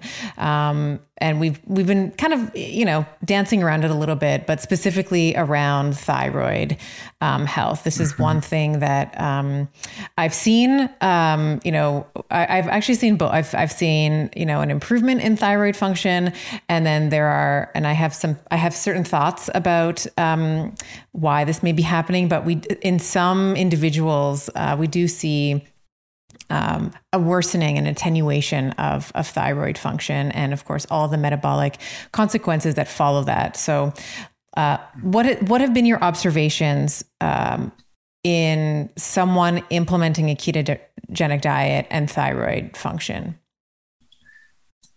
Well, I think female physiology is hyper reactive to perturbations in physiology. So if that that could be a reduction in blood glucose or a reduction in insulin, and I think uh, female physiology and hormonal balance can be offset by a reduction in insulin. And insulin is involved in in thyroid. It is involved in the iodo-deiodinase enzyme, I think it's called, from the conversion of T, uh, T4 to T3 and then reverse T3. So suppressing insulin, which is what the ketogenic diet does, because that's actually how we make we make ketones. We suppress the hormone insulin, and then beta beta oxidation of fats contributes to ketone production in the liver. Under eucaloric conditions with higher protein, I do not think this is an issue based upon communicating with hundreds of women like over the years. In the context of a calorie restriction or in the context of a lower protein keto and i consider 20% kind of low protein whereas i think women if they're if they're especially if they're on a calorie redu- calorie you know calorie deficit yep. uh, and they're on a ketogenic diet i think they need to bump the protein even up to like 40 and in that case that may provide the amino acids may provide enough of an insulin stimulation to prevent the level of insulin suppression that would be associated with reverse t3 so or reduction in in that active t3 so uh, I've communicated with some people and gave them that recommendation. They're like, "Well, yeah, you were right. Look, my hormones are are back to normal." So it seems to be uh, if you're going low carb, if you're going keto, it seems to be about the protein. Like keto, calorie restricted, low protein leads to a suppression of of thyroid, and uh, and also you tend to get a scenario where like if a woman's starting the ketogenic diet she simultaneously starts doing more cardio and they start you know and then you have they they do a greater caloric deficit on top of more cardio. So you have this synergy of and she suppressing fasts. the hormone. She and, starts- yeah, she starts and, and she fasting. starts fasting. Yeah, Yeah, yeah, yeah. So that's a recipe for. I, I would uh, even if you're going, say, if you're competing in fitness or something, to do it in increments, right? Like to you know do a low carb diet and then transition to keto, and then you know, and then keep calories kind of uh, normal, and then titrate it as you go. The yeah, and people lose weight for different reasons. You know, maybe if they need to get back to their normal weight, but if they're trying to get into like contest shape or like for, you know, the beach or something like that, to not do the more extreme it is, the more likely it is that you're going to shut down your your metabolism uh, and your thyroid. Um, whereas keep protein high, don't restrict too much, don't overdo it on the cardio. I know some people go crazy with the cardio, but I've actually I've seen that's probably one of the biggest variables. Like everything could be kept normal, and and if you overdo it on the cardio, thyroid seems to be very responsive in a negative way to cardio. It's almost like the body's adaptation to preserve it. It's like you can. I feel like I can keep my calories completely the same and I could go put my thyroid where I want it based upon my level of cardio.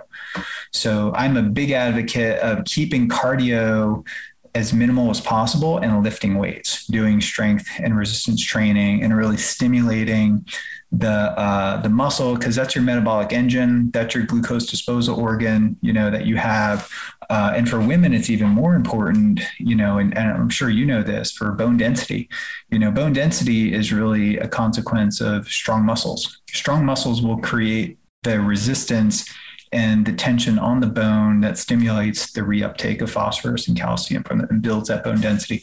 So super important, probably even more for women than for men to do that resistance training three times a week or more. Heavy weights too, deadlift, squats, stuff like that. Yes, yes, yes. And, and this is exactly, this has really been in line with what I've observed as well. And I mentioned this at the top of our discussion that I have so many women who will come to me interested in the ketogenic diet who've been living on this 1200 calorie diet for decades. And then all they mm-hmm. do is they equate, they'll make, they'll, you know, make the, the macronutrient adjustments, but they will keep the same caloric intake. So of course, when you're Yeah. w- as a woman, your body's preparing for famine. When you when you're eating only 1200 Yeah. calories, basal metabolic rate tanks, you know, your exercise output is going to decrease, your digestion slows so your body can like literally take every morsel that it can, every piece of energy that it can from the food that you are ingesting.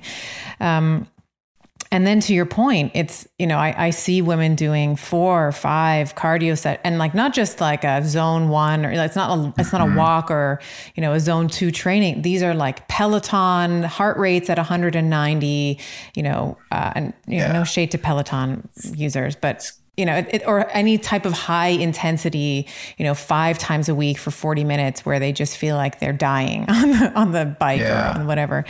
Um, and I, I like that you mentioned 40%. That's actually uh, the exact protein um, amount that I typically. So I like this therapeutic intervention of a 70, 20, 10 for about one cycle. A woman's, men- if she's in her menstrual years, we do it for about 28 days or however long her menstrual cycle is.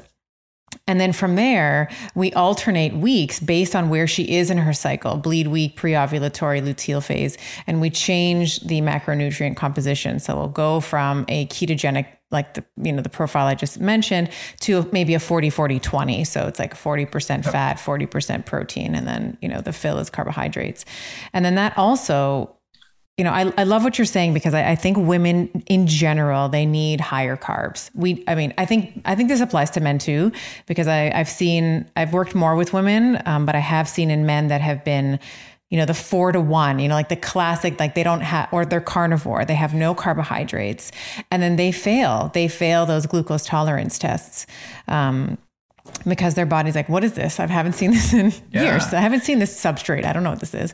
So you, you have this hyperinsulinemic, hy- hyperglycemia, you know, glycemia, um, which can be improved. Like you give them some carbs, then their carbohydrate, their you know their their uptake improves. Um, but I think for women, we just need a base. Uh, we we need a, a base higher in terms of our carbohydrate intake, and I would also say the fasting as well. I, I can't tell you how many women are like, I, I fast for twenty hours And, there's nothing, there's no nothing yeah. wrong with that. But here and there, like that's the name is intermittent fasting. It's not yeah. every day 20 hour fasts. Like I think that's also yeah. really to do it every day. So people ask me, do you do carnivore? I was like, well, maybe I'll have a day or two of carnivore, but to do it every day, day in and day out, it's like carnivore, or no carnivore. It's like on or off. Like they're kind of like some days I just get busy and maybe I just have some steak and eggs and, and that's yeah. it. Yeah. But I really love what you said about, uh, and I think it's extremely needed um, with women's approach to nutrition and i've seen it you know uh, i think in, in Csilla too that, our nutritional needs change with our hormonal fluctuations with the cycle. Mm-hmm. and i think and maybe if that's the program that you have and i know you coach women i think that's extremely valuable service that needs to because you I, I don't think it's it's wise for a woman to do eat the same foods every day throughout their cycle. We obviously have different needs. I mean you know, and different cravings, and to develop a customized program that sort of meets those nutritional requirements throughout those hormonal fluctuations is like super important. To allow that process to happen naturally uh, i think it's part of that but also to just you know balance brain chemistry and uh, cravings and things. I think it's super important. So yes, uh, awesome. yeah, and fasting, I, you know, fasting is great. I, I tend to do well fasting, but I also noticed that when I really got into intermittent fasting, I started losing quite a bit of weight. Like for many years, I just maintained, uh, I'm kind of tall, so I maintained like 220. And then I was intermittent fasting for a while. And I was like, wow. I hadn't weighed myself in a while. I was down to like 212 and then 210. It's like I could not maintain my weight even though no matter how much I lifted or whatever, I just couldn't get enough calories. Is muscle mass so now, you were losing? Muscle mass or lean body mass? Well, I think, yeah, I think, um, and maybe it's due to just, you know, not do, I did kind of take a whole year off of lifting weights, but I was like doing body weight exercise and stuff too. But I just, I, I don't feel like it's possible for me to maintain the certain level of muscle and strength doing intermittent fasting. I just can't get in enough calories. And uh, I think if we, I, th- I do think it's super important to build and maintain as much muscle as possible going into as we age now. I think it's like even more important now for age related sarcopenia is a real thing. Like I see it in, in people that are aging and they have to work harder to maintain that. And I don't personally, I don't have anything against uh, hormone or testosterone replacement therapy, but it's not something I want to do and for, for a long time, hopefully like in 10 years or so. I, I, do take DHEA first thing in the morning. And I, I noticed I just got some hormones back and my testosterone was fine. Uh, but I just know like a lot of guys that in their like 30s and stuff, and, and some of them maybe have used like hormones in the past and but they're like on full blown HRT, like testosterone replacement therapy. And I don't want to go down that path if I don't have to for like another 10 years or so. And that that can reverse, but then that comes with its own set of problems. Right. And then women women have to navigate that too with hormone replacement therapy. Huge. I remember my mom going through endometriosis, having a hysterectomy and things like that. So that's uh, I'm glad I don't have to deal with that. But uh, but you know, guys have their own issues, and the longer I can maintain a normal, you know, uh, natural hormone balance. And I think the ketogenic diet has helped me do that too. And keeping protein pretty high and adequate really helps too.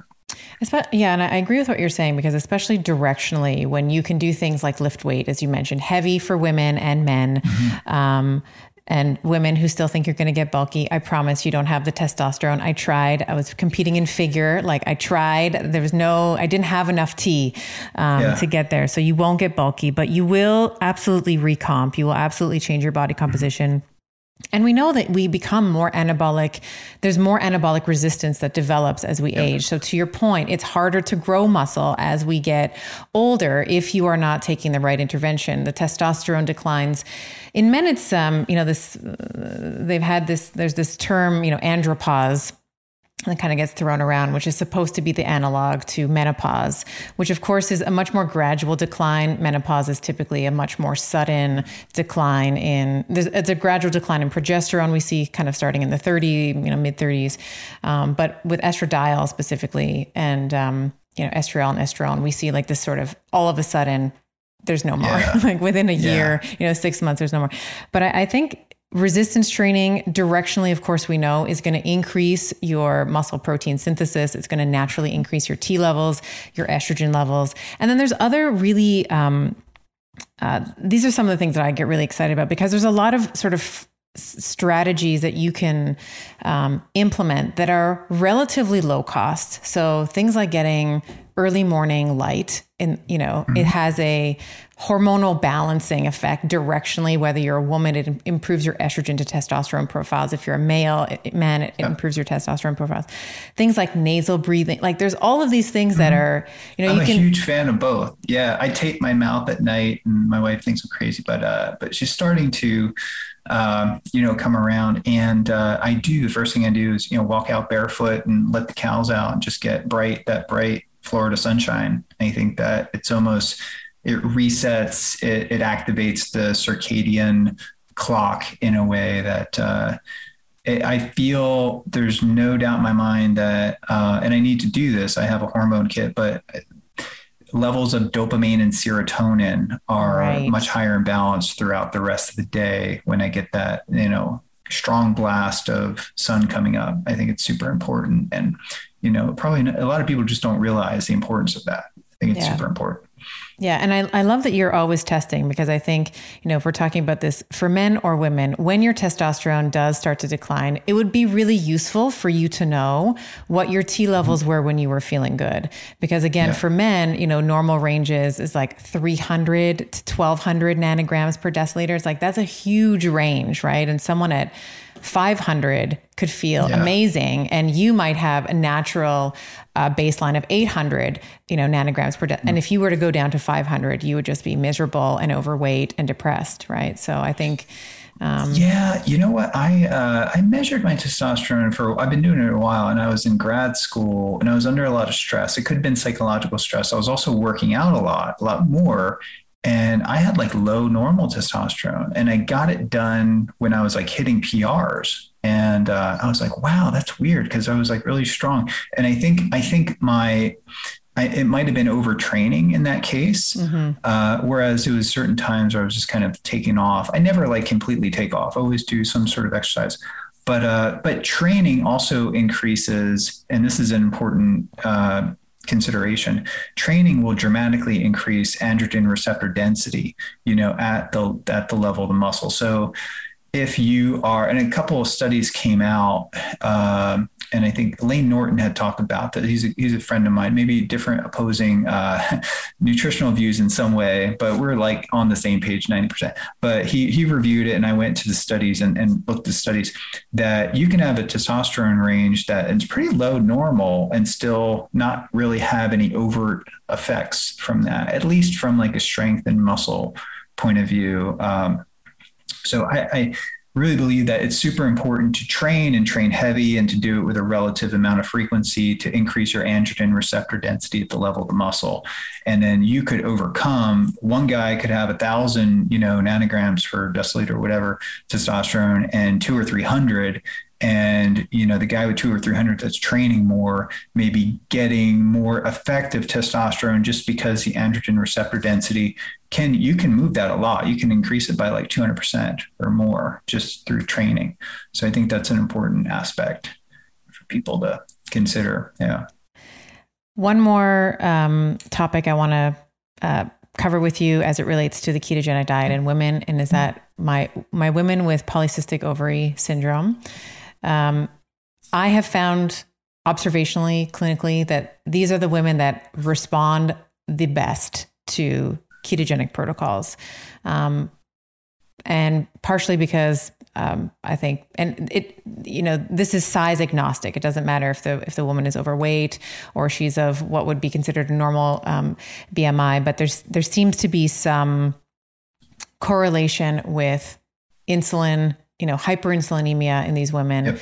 and the correction that you know having a low carbohydrate and therefore lower uh, insulin response seems to offer them. Yep. I wanted to um, have your you know some thoughts that you have on PCOS uh, for women, as you were saying, you know, increasing the androgen receptor density. One of the things I also tell my PCOS ladies is you have to lift because this is going to increase the, you know, your glucose disposal agent, your glucose sink, your muscles. You know, the bigger that, you know, the more hypertrophy that you, you know, the the the more muscle that you have, the better glucose disposal agent you will be, and I yeah. think that there can be some confusion uh, when you say, "Oh, if I, if I increase my androgen, but I'm already hyperandrogenergic." So, um, can yeah. you speak? Can you speak a little bit to uh, PCOS, the ketogenic diet, and, and potentially training as well?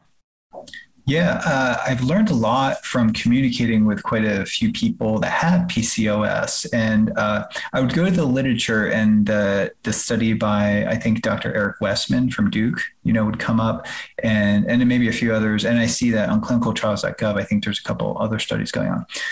So in the blood work and even in you know pictures, uh, in communicating with people, you have the classical you know insulin resistance, uh, truncal obesity, like that intra-omental fat that you see, and then uh, higher androgen levels.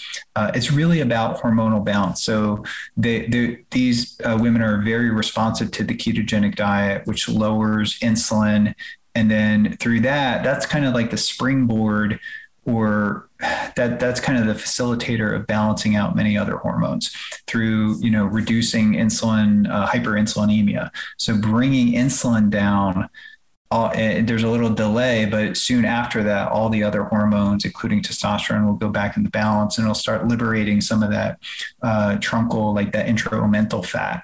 And fat is um, it's important to acknowledge that fat is an endocrine organ, right? So it makes like inflammatory mediators that influence our other hormones, uh, uh, sex hormones, and things like that. So as we start to you know reduce our body fat you know inflammation goes down and inflammation contributes to insulin resistance. So it's multifactorial, uh, but PCOS is one of those conditions that's very responsive in most cases to, uh, it doesn't have to be the ketogenic diet, but that's the fastest way to reverse it. And, and to, and, and some women with PCOS are like really dire straits. They're like in pretty bad shape. So the, you know, doing a ketogenic diet first, and then transitioning to like a low carb approach which doesn't maybe necessarily have to be you know ketogenic diet you know all the time but even you know 50 100 grams of carbs a day could probably maintain you know uh, the reversal of the pcos once they do it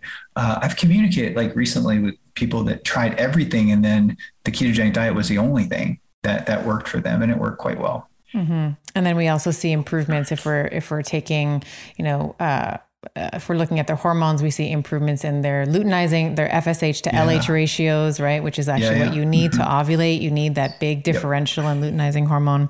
And uh, yeah, the ectopic fat distribution is a really big one as well. That central obesity, because um, for women, even though we don't like it, you know, we should you know, we should have more weight in our sort of lower tummy, bum, hip area.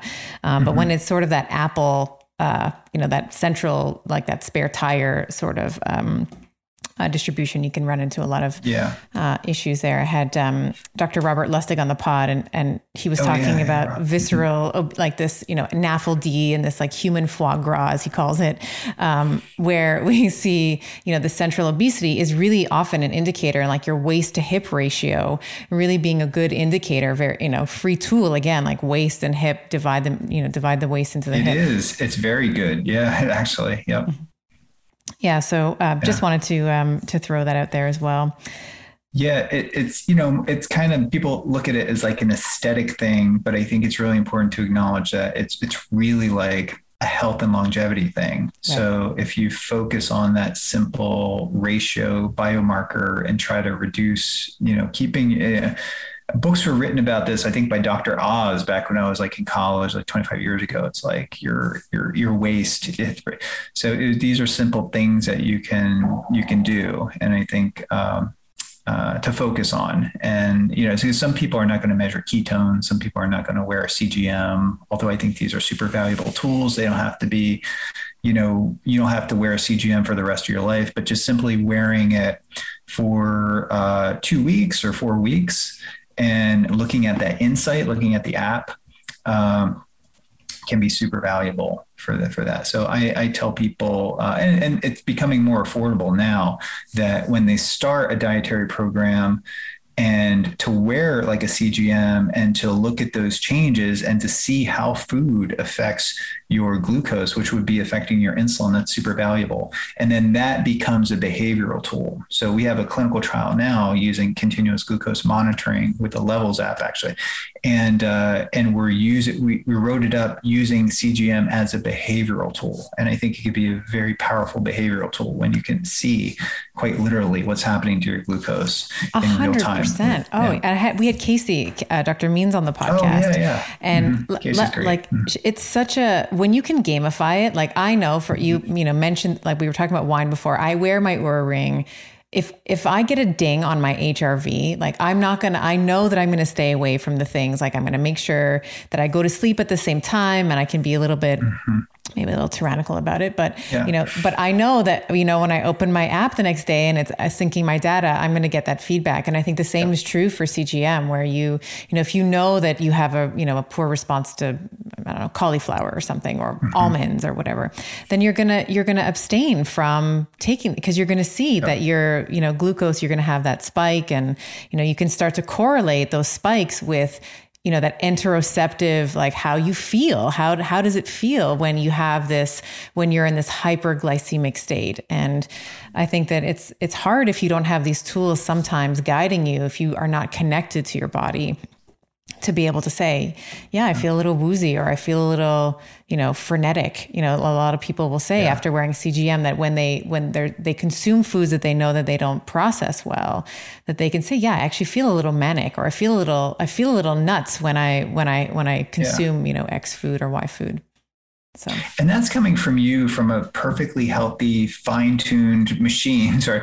And if you apply these wearable technologies and monitor sleep and monitor, you know, glycemic response and exercise too, which is a valuable inter- intervention for even, you know, psychiatric disorders. We're, we're, having this conversation about bipolar.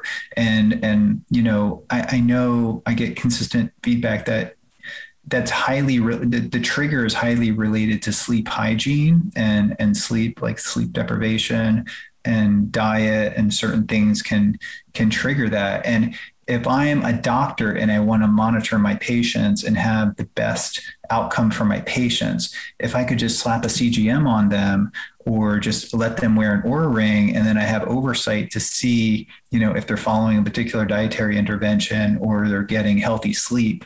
And if they're not getting healthy sleep, then I could see that that correlates with, you know, a manic episode or something like that if we're looking at uh, a behavioral disorder. But I mean, for type 2 diabetes too, if everybody in your family has it at age 50 and you're 40 and you don't want it, you know, your doctor should send you out you know, uh, a CGM and then look it over and then next, you know, follow up say, okay, what was your diet? Look at what you did here, whatever you did here, don't do that. You know, these are simple things. And insurance companies can, can pay now or they can pay later, you know, pay right. a little bit now right. and get, get these relatively inexpensive devices out to, to patients to help uh, prevent a potential problem from happening. And then once the problem happens and you have, it can become a bigger problem with comorbidities and then hospitalizations.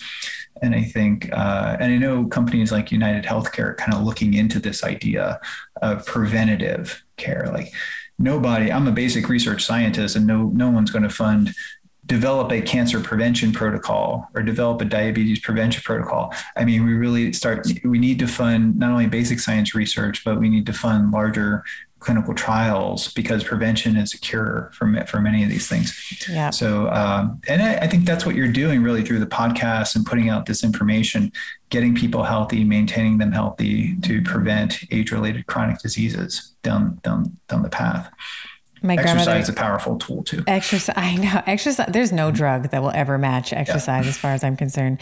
And my grandmother used to say something like, "An ounce of prevention is worth a pound of cure." So she was yep. like the woman who would moisturize herself with olive oil and clean her house with vinegar before, you know, we started talking about endocrine disrupting chemicals and all of that. So, um, Dom, I, there's so many things, so many more questions I had planned, but I want to be very respectful of your time. I want to come thank you. On. Yeah, I want you to come back on. We want to talk about exercise, cholesterol, I have actually, admittedly, 30 other, 30 more pages on this document that I haven't uh, gotten to yet, but I'd love to have you back on. But thank you so much for your time today, your expertise. And I'm so excited, um, you know, as on, just as a professional, you know, on a professional note, your work is somewhat like I've followed your work for many, many years. And it's an honor to have this Thanks. conversation with you. So really, really happy that we did. Thank you for following me and having me on. I appreciate you having this platform to speak to more women too. I know you have a, a huge women, and I think this information needs to get out to them. So uh, it's an interesting topic that I'm learning about too. I was listening to your, uh, I guess it was the menopause, uh, or not menopause, but the uh, your cycle, the, the two series that you have yes, discussing yeah. the menstruation cycle. So I need to brush up. I know the basic science, but there's a lot of little nuances that I don't know, and I think that that, that information I don't see anyone else putting it out there like you. So I think it's super valuable. Thank you. Thank you. I'm happy to geek out with you on that as well. Yeah. All right, all right. I hope you enjoyed today's episode. And I must give you the obligatory legal and medical disclaimer here. This podcast, Better with Dr. Stephanie, is for general information only. And the advice, recommendations we discuss do not replace medicine, chiropractic, or any other primary healthcare provider's advice, treatment, or care. In the consumption of this podcast, there is no doctor patient relationship that has been formed, and the use and implementation of the information discussed are at the sole discretion of the listener. The information and opinions shared on this podcast are not intended to be a substitute for primary care, diagnosis, or treatment. In other words, guys, be smart about this. Take it with a grain of salt. Take this information to your primary healthcare provider and have a discussion with him or her to make the best choice that is for you. Remember, I am a doctor, but I am not your doctor. And these conversations are meant for educational purposes only.